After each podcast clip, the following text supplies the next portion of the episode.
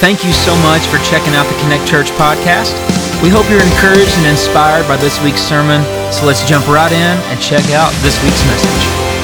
Well, hey, good morning. As we start off, let's celebrate and thank the Lord for our team today.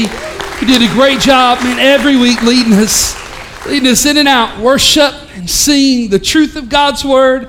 And uh, man, I love, I love our team and, and the dedication they have. We're grateful uh, that you are here. Welcome to Connect Church. If you're visiting with us, we are so honored uh, that you are here as we continue every Sunday. And here's our goal and our aim. And if you've been here a while, you hear say this every Sunday, but it's so true. Just together, we want to make much of Jesus. We, we want to work every Sunday and throughout every day to connect everyone with the life changing gospel of Jesus Christ. And we are so glad uh, that you are here and join us today. I want to say this as we start off. We, uh, my family and I took a couple days, went camping, and man, had a great time. We got back home yesterday, and my, my five year old son, Bennett, started complaining of an earache.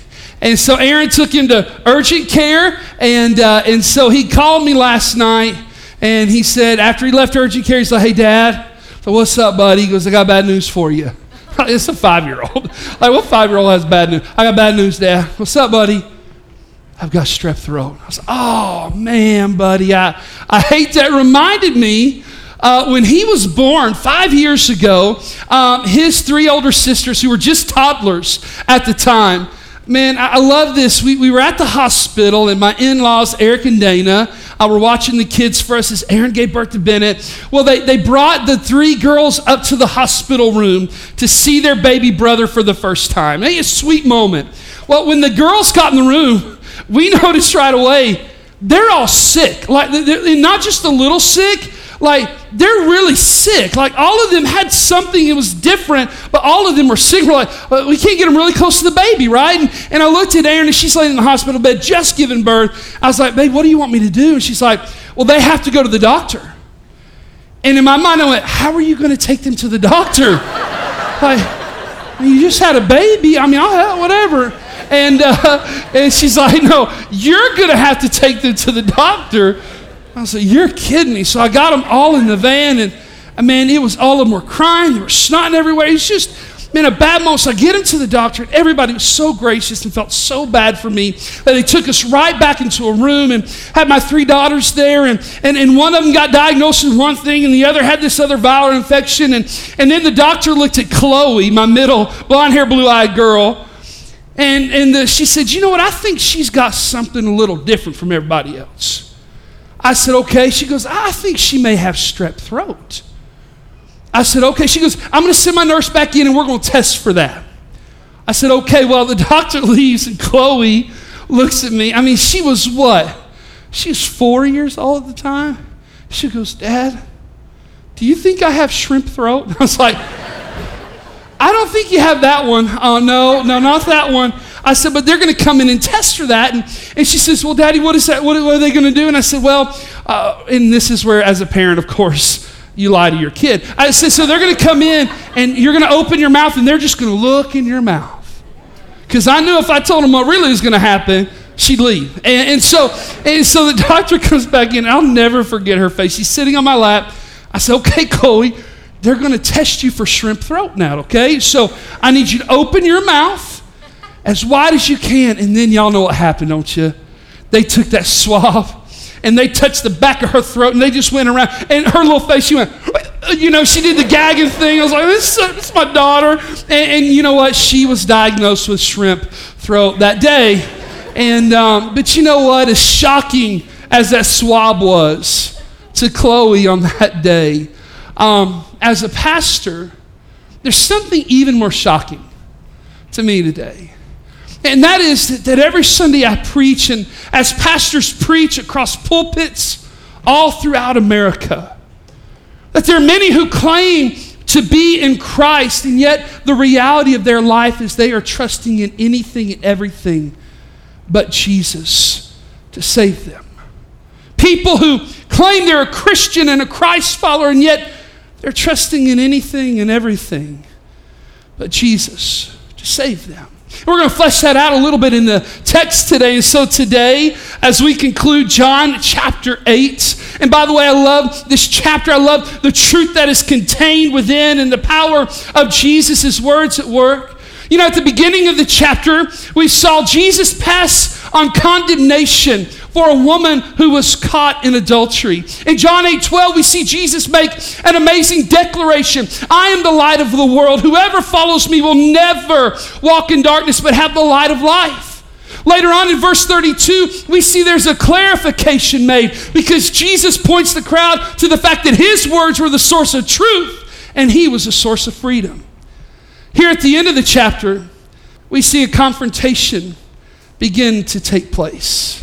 A confrontation between Jesus and those who would reject him, reject his teaching, and retre- reject truth.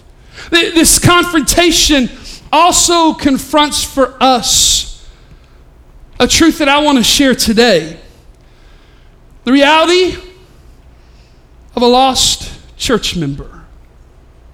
The reality of a lost church member. Billy Graham must not have been eating his Wheaties this day, but on live broadcast television once said this 85% of church attendees are on their way to hell. I begin to think, man, come on, Billy. That's a little harsh, isn't it? And then I hear of a pastor, W.A. Criswell, says this I would be surprised to see even 25% of my church members in heaven. Now, now, now, I want you to imagine with me, you're sitting in his church on that Sunday. All right? Looking around the people around you. Only one or two of you from the row are making it, right? That is, look, that's a little harsh. You mad, bro? What's going on here? You say something like that. Well, as pastor Connect Church, I want you to hear me. I do believe that we fare much better now, I've read hundreds of your testimonies as you've joined Connect Church, and I know of your love for Jesus. And simply put, I don't know the stats overall. I don't know which souls in this room might be lost. But I know, do know this that a person sitting in our church or any church today, they can be lost and living their life apart from Christ and not know it and think that they're okay.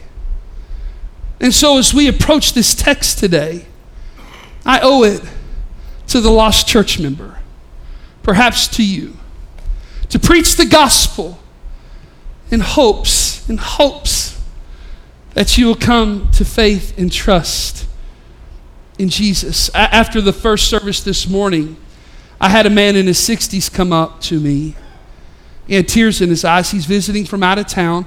What you guys don't know is probably 90 to 95% of our, our attendance on Sunday morning is Sevierville or area residents. But we do have a good 5 to 10% of people um, who visit from out of town and they'll research churches and they'll show up. And that was his case.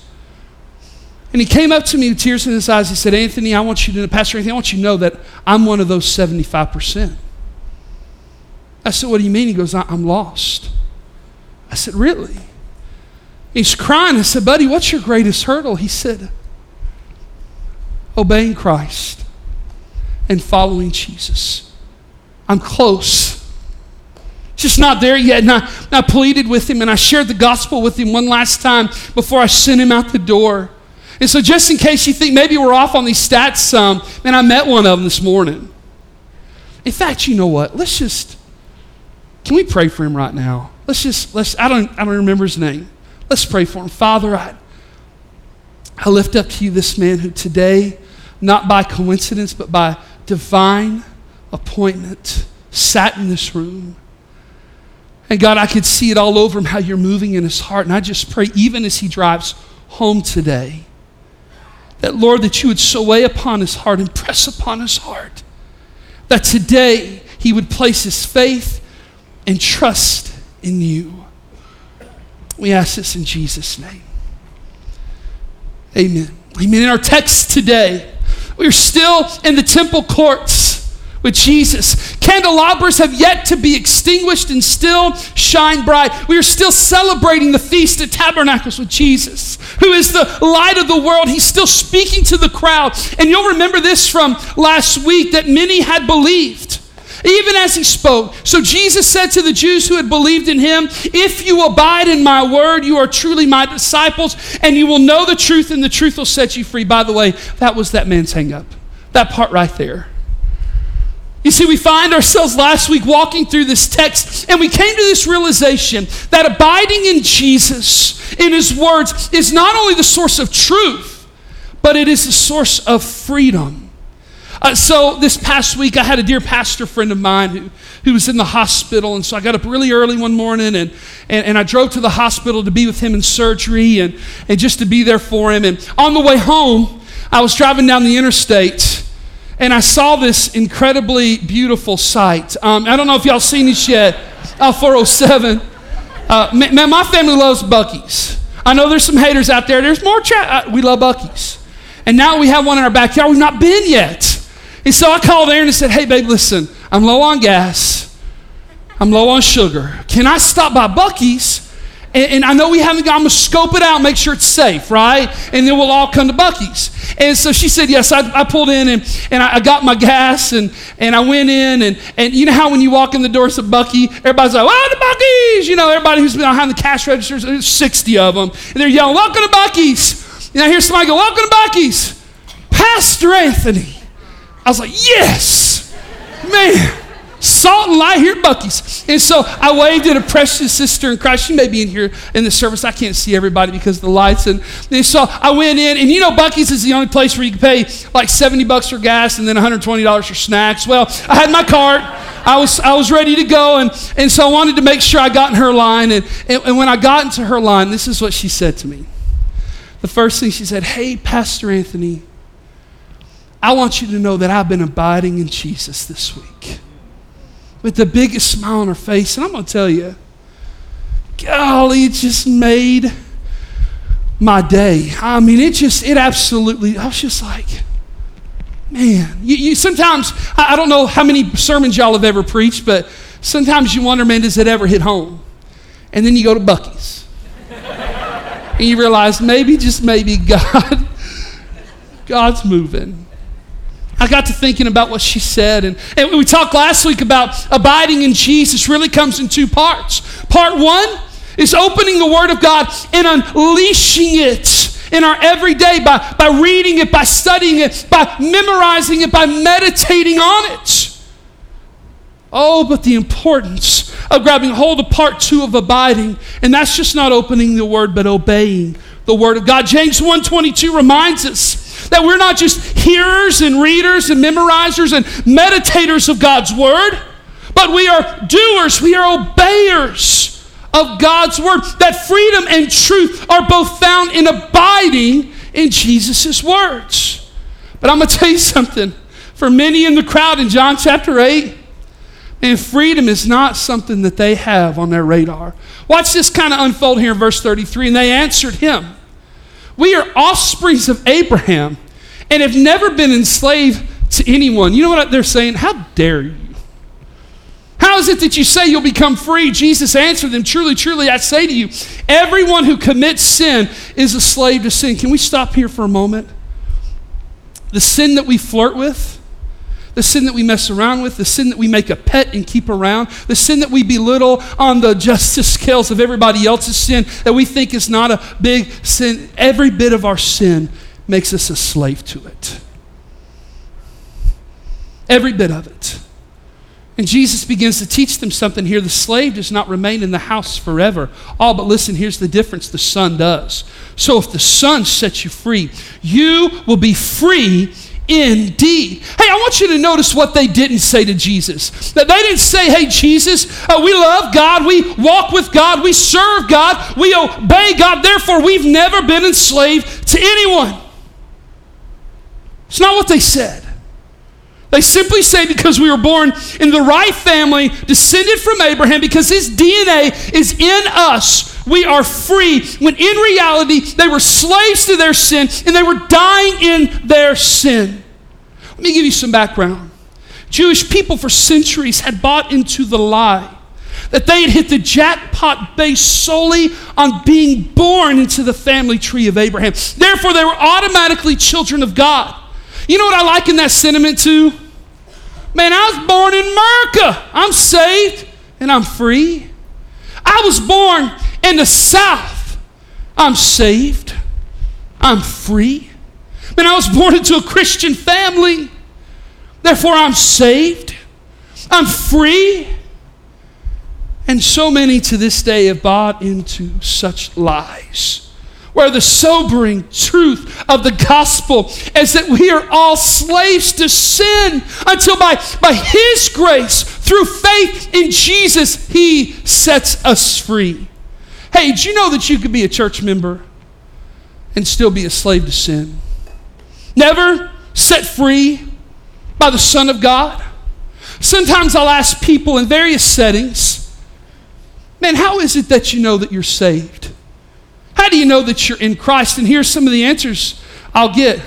Well, I prayed a prayer with my pastor. Well, I, I was baptized. Well, I belong to a church. Now, hear answers like that. And I begin to sense a problem with those types of answers. You ready? The pronouns are wrong. I prayed a prayer. I was baptized. I am a member of a church.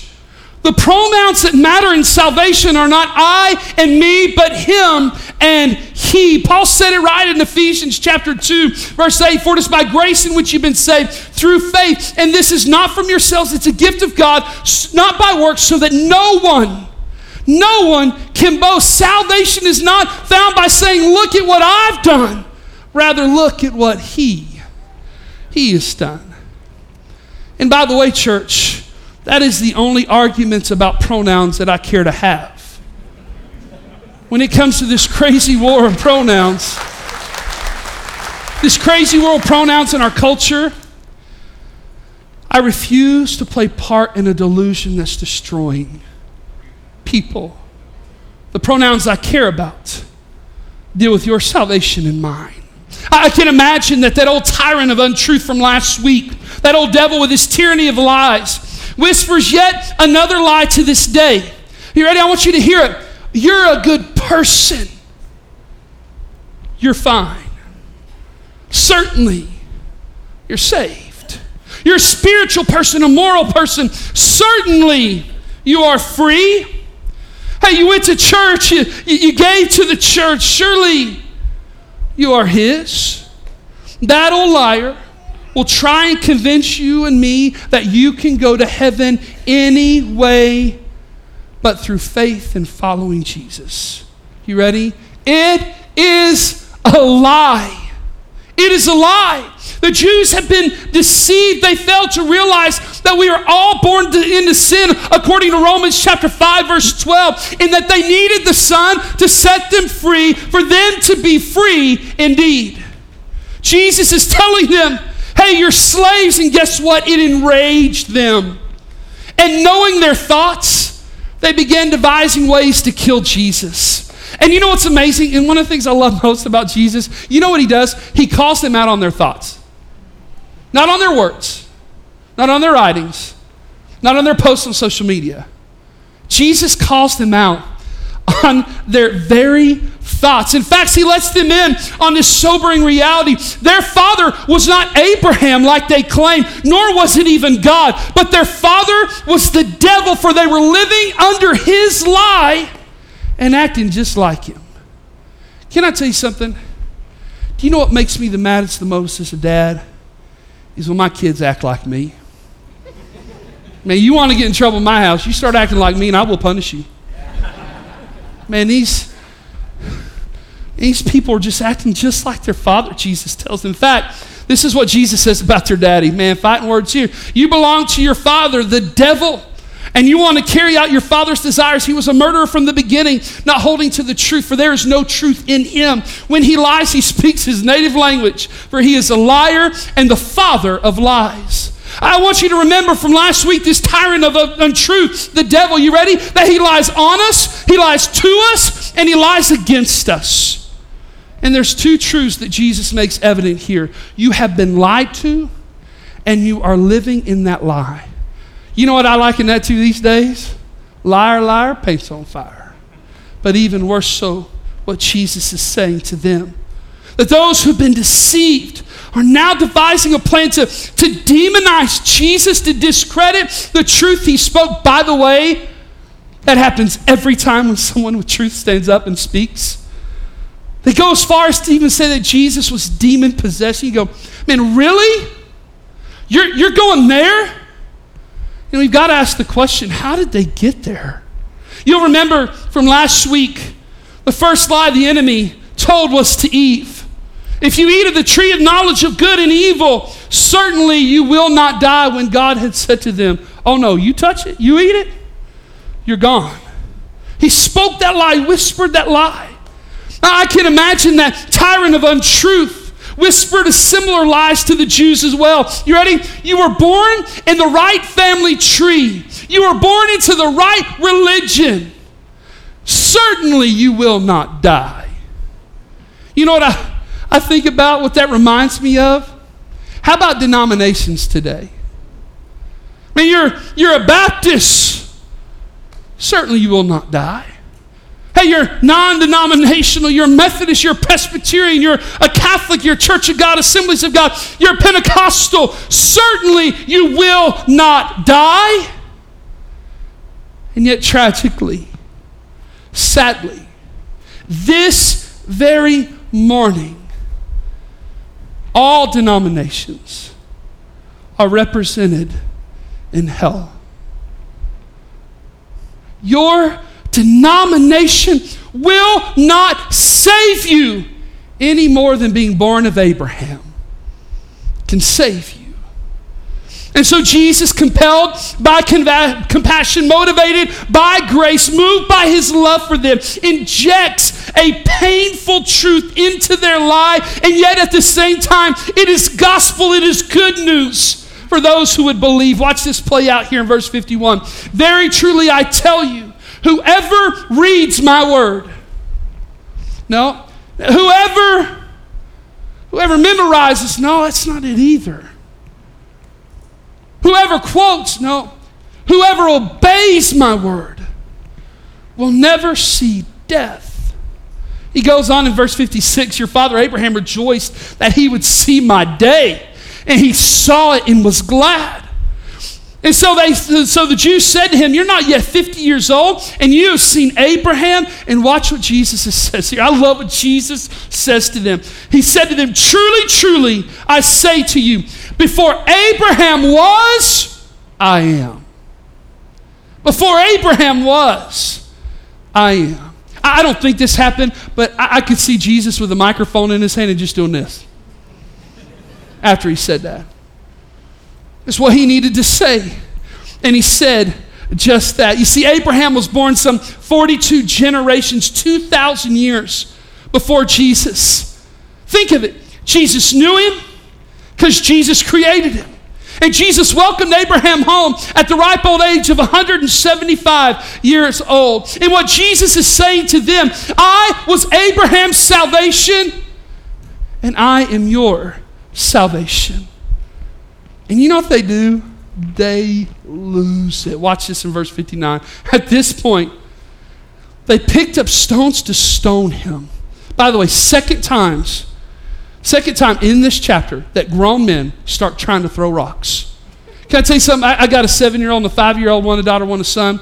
And we had to make a new rule camping this week that you can't just throw rocks because inadvertently they hit people and people's expensive RVs, right? So and so we, we make you cannot throw a rock unless you ask permission because people are dying. And so here's what that's how five and seven year olds act. And here we see grown men. Every chance they get in chapter 8 to throw some rocks, they do so. But Jesus hid himself, slipping away, the Bible says, from the temple grounds. J.C. Ryle once said, I love this, he said, Never let us be guilty of sacrificing any portion of truth on the altar of peace. Hey, Jesus was not willing to sacrifice truth to appease the whining, to the wants, the wishes of the crowd. He loved them enough to share the truth of the gospel with them, which begs the question today how much do you have to hate someone to not share the truth of the gospel with them? But here's something I love about Jesus. And here's something you love about Jesus, and that is this Jesus may make you uncomfortable with truth, but he will never comfort you with a lie. L- listen to me. He will he'll make you uncomfortable at times with truth but he will never comfort us with the lie. And by the way, that's exactly how you and I are to love others.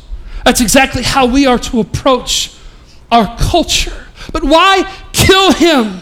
Why act like five and seven year olds and start throwing rocks at him? Because the greatest threat to living happy in one's lie is knowing the whole truth about Jesus and where it is that you stand, where it stands between you and Him. Abraham is not your source of freedom, He's not your source of salvation.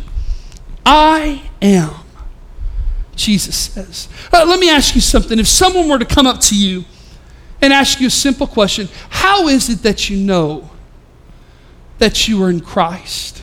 How is it that you know that you're saved?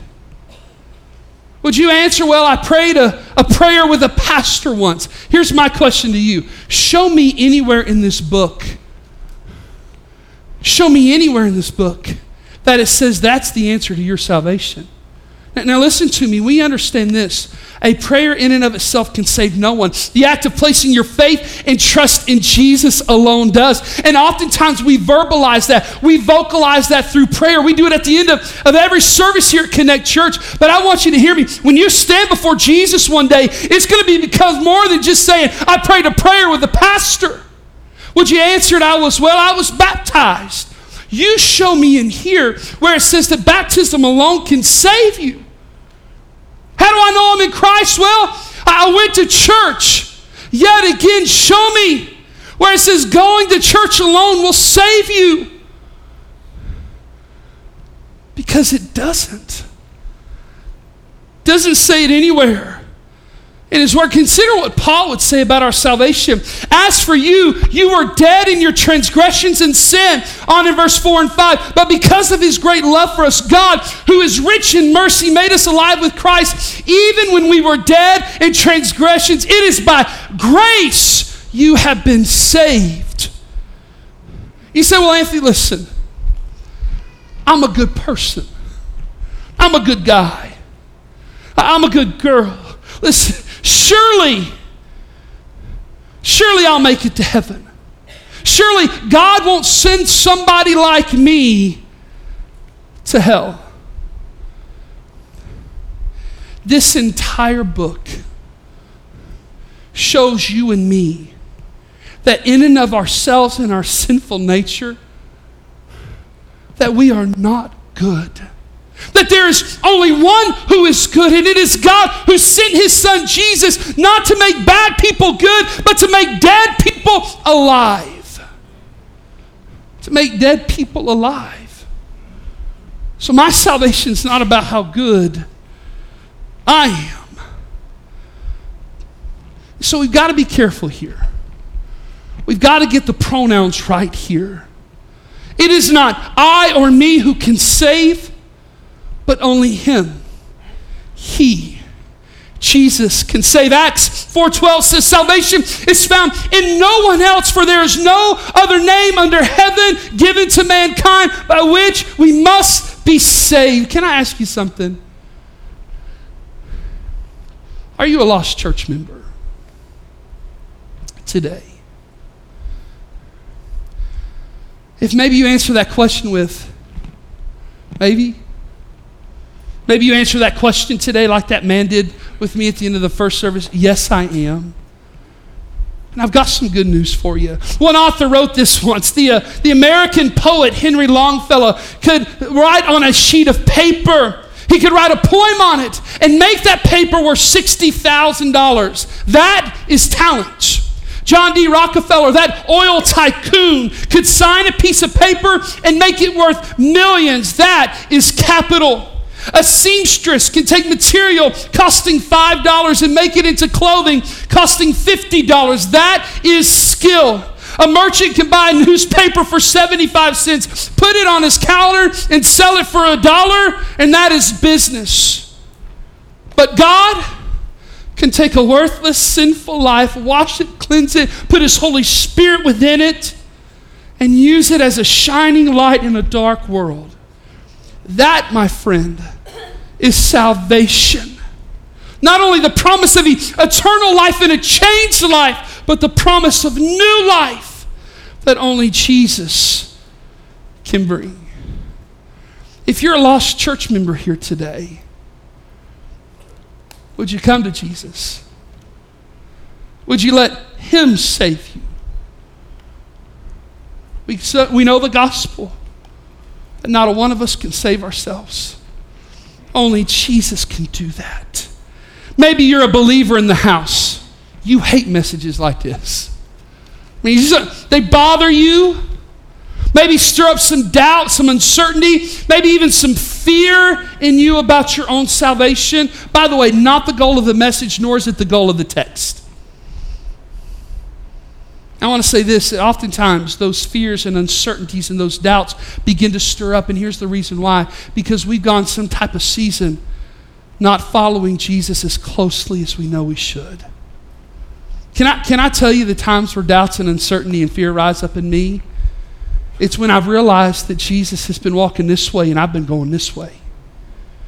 And so, what do we do with messages like these? Well, first of all, let's take a deep breath and maybe a, a quick examination, uh, maybe a checkup, if you will, is in order. In fact, Paul would encourage the Corinthian church in this. I thought I had the passage up here, but he would say this in 2 Corinthians 13 5. You can write this down. He says this examine yourself to see whether you're in the faith. Test yourself. Do you not realize that Christ Jesus is in you? Unless, of course, you fail the test. And so I wanted to share with you four questions I ask in my own walk with Jesus. In times where fear or doubt or uncertainty begin to rise up and stir around inside of me. You may look at these four questions and go, those are terrible. Well, just go plant your church and preach four better ones. But here's what I've got, okay? And here's the first thing I ask myself Number one, do I love him? No, do I really love him? Matthew chapter 22, Jesus is asked, What's the greatest commandment? He said, Love the Lord your God with all of your heart, with all of your soul, and with all of your mind. Do I, do I love him? Not, not do I like him a lot. Not do I prefer him. Not do I like his stuff and his music. No, no. Do I love him? Is he the most important relationship in my life? I'm going to tell you why that's hard because I dearly love my wife. I, I dearly love my children and my family and my friends and my church family and I dearly love you. But who I love the most is Jesus. When I think of my life, man, I can't live without my wife. I, listen, I, I need to go in my sleep long before she ever leaves the earth, you know. I, I can't ever imagine that when my kids look. But who I cannot live life without is Jesus. And here's the kicker I don't want to live life any bit of it without Him. Do I love Him? Man, I love Him more than anybody else. But I, I gotta, I've got to level with you. I don't always love Him well, but I love Him most. I don't always love Him well like I should. Sometimes it's messy. Sometimes it's, in fact, all the times it's imperfect. And many times it's less than. And even if I don't love him well all the time, I love him most. Do I love him? Here's the second question I ask myself Do I trust him? But meaning this do I believe he is who he said he was? That he did what he said he did? Do I believe he is the Son of God in the flesh? Do I believe he died on the cross for my sin? That he emptied the grave three days later? That I can't save myself? None of my works are good enough? That I can only be saved if Jesus saves me? Do I trust him? And, church, I trust him. listen to me. And not just here, but in here and with my entire life. I trust Him. I, I trust Him with my marriage, and I trust Him with my kids, and I, I, trust Him with, with my church family, and I, I trust Him. I just trust Him, and I, I believe John 3:16 says that for God so loved the world. I read it a couple chapters ago, right? What 20 sermons ago? For God so loved the world that he gave his one and only son that whosoever believes in him will not perish but have everlasting life. I, am the whosoever who has believed and trusted in him. Is it messy? Sometimes, guys, listen to me. This is not predicated on perfection. But this is the, the sum total of our pursuit of Him. It is messy at times, it is imperfect, and it's less than, but I'm telling you, and I trust Him. Here's the third question. You ready? Do I long for Him? So in Philippians chapter 3, Paul writes to the Philippian church, and he says this I want to know Christ. I go, wait a second, Paul. You already know Christ. You already follow Jesus. What you talking about? And then we begin to see that he longs to know him even more. The power of his resurrection to be like him in his suffering. And I begin to see in Paul a longing for more and more of Jesus. And, and then this is what I begin to see in my old age of 41. And that is this the older I get, the more and more of Jesus I need and I want. The more I, I walk with him, the more I want to know him. I long to know him more and, and to, to read his word more, and not just to read it, to obey it more, to, to share the good news of who he is, and, to, and just to know him more in my life. Do I long for him? I want you to hear me. I long for more and more of Jesus. And here's the last question Do I follow him? And here's the kicker do I follow him? Not with just my words, but with my worship, with my, with my very life with my obedience. In Luke chapter 9, verse 23, Jesus said, If any man comes after me, he must deny himself, take up his cross daily, and follow me. I'm going to tell you something. Man, I could pick up the cross and I find myself tripping over it. It's messy. At times, it's less than perfect. It's just less than at time. But I'm telling you that I have followed Jesus with my life. I, I try to help my marriage follow him and my, my kids to follow him and my, my church family to follow my community in the world. I, I follow Jesus. In the messy and the imperfect and the lacking at times, I follow him.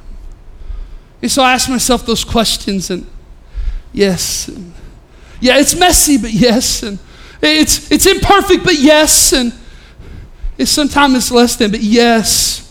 I love him and I trust him and I long for him and I follow him. And after those questions, I realized that I'm his and he's mine. He said, well, how does a believer get to a place where there's doubt and uncertainty and fear when you preach a message like this? I think it's pretty simple. I think we fail to take Jesus up on his promise of John 8 12 that whoever follows me will never walk in darkness but have the light of life. At some point, we start following other things more than Jesus. And when we do, fear and uncertainty and doubt begin to stir within us. So, quit walking in darkness and disobedience when you don't have to do. You don't have to walk in darkness and disobedience. Follow Jesus, abide in Jesus, obey Jesus and His Word. I want to close with this as we conclude uh, John chapter 8. This incredible light of the world chapter that shines a spotlight on Jesus. You ready? I have a simple challenge for you, the believer. Among the ancient Greeks, the sport of running and racing was celebrated among the people. And for centuries it was so. It was captured on images and impressions, inscriptions, and engravings for centuries. In fact, I, I found one um, here. And by the way, I had to add censor bars because them Greeks used to run a little differently than we did around our neighborhood, okay? And so I'll make sure we, uh, this is family friendly, okay? Um, I want you to notice the front runner has a lit torch in his hand. You see, nowadays to win a race, you have to be the first one to cross the finish line in the least amount of time. Back then, it was not so. The person who won the race was the first one to cross the finish line in the least amount of time. But you ready? With their torch still lit. When we reach the finish line of this life, my challenge to you believers to be found walking in the light, running in the light of the race that God has marked out for you. You ready? Holding high and holding tight to the light of the world. Anthony, how do I do that? Don't buy into the lies. Abide in Jesus. You know what that looks like? That looks like some point this week I'm, I'm going to drive out to Buc-ee's. It's going to take me six hours to get in the parking lot, but I'm going to get in the parking lot. And I'm going to go to that same sister in Christ. And you know what I have no doubt she's going to say to me? Pastor Anthony, I've been abiding in Jesus this week. You know what she's saying? Pastor, I'm walking in the light, I'm running in the light of the race that God has marked out for me. And I'm holding high and I'm holding tight to the light of the world. And she's shining a light in the world's biggest gas station. Let's pray together, can we? As we pray, I got to offer you an opportunity. Today, you might very well be that lost church member. And uh, I don't know how many more services like this that the Lord will give you, but I know it's no coincidence that you're here today.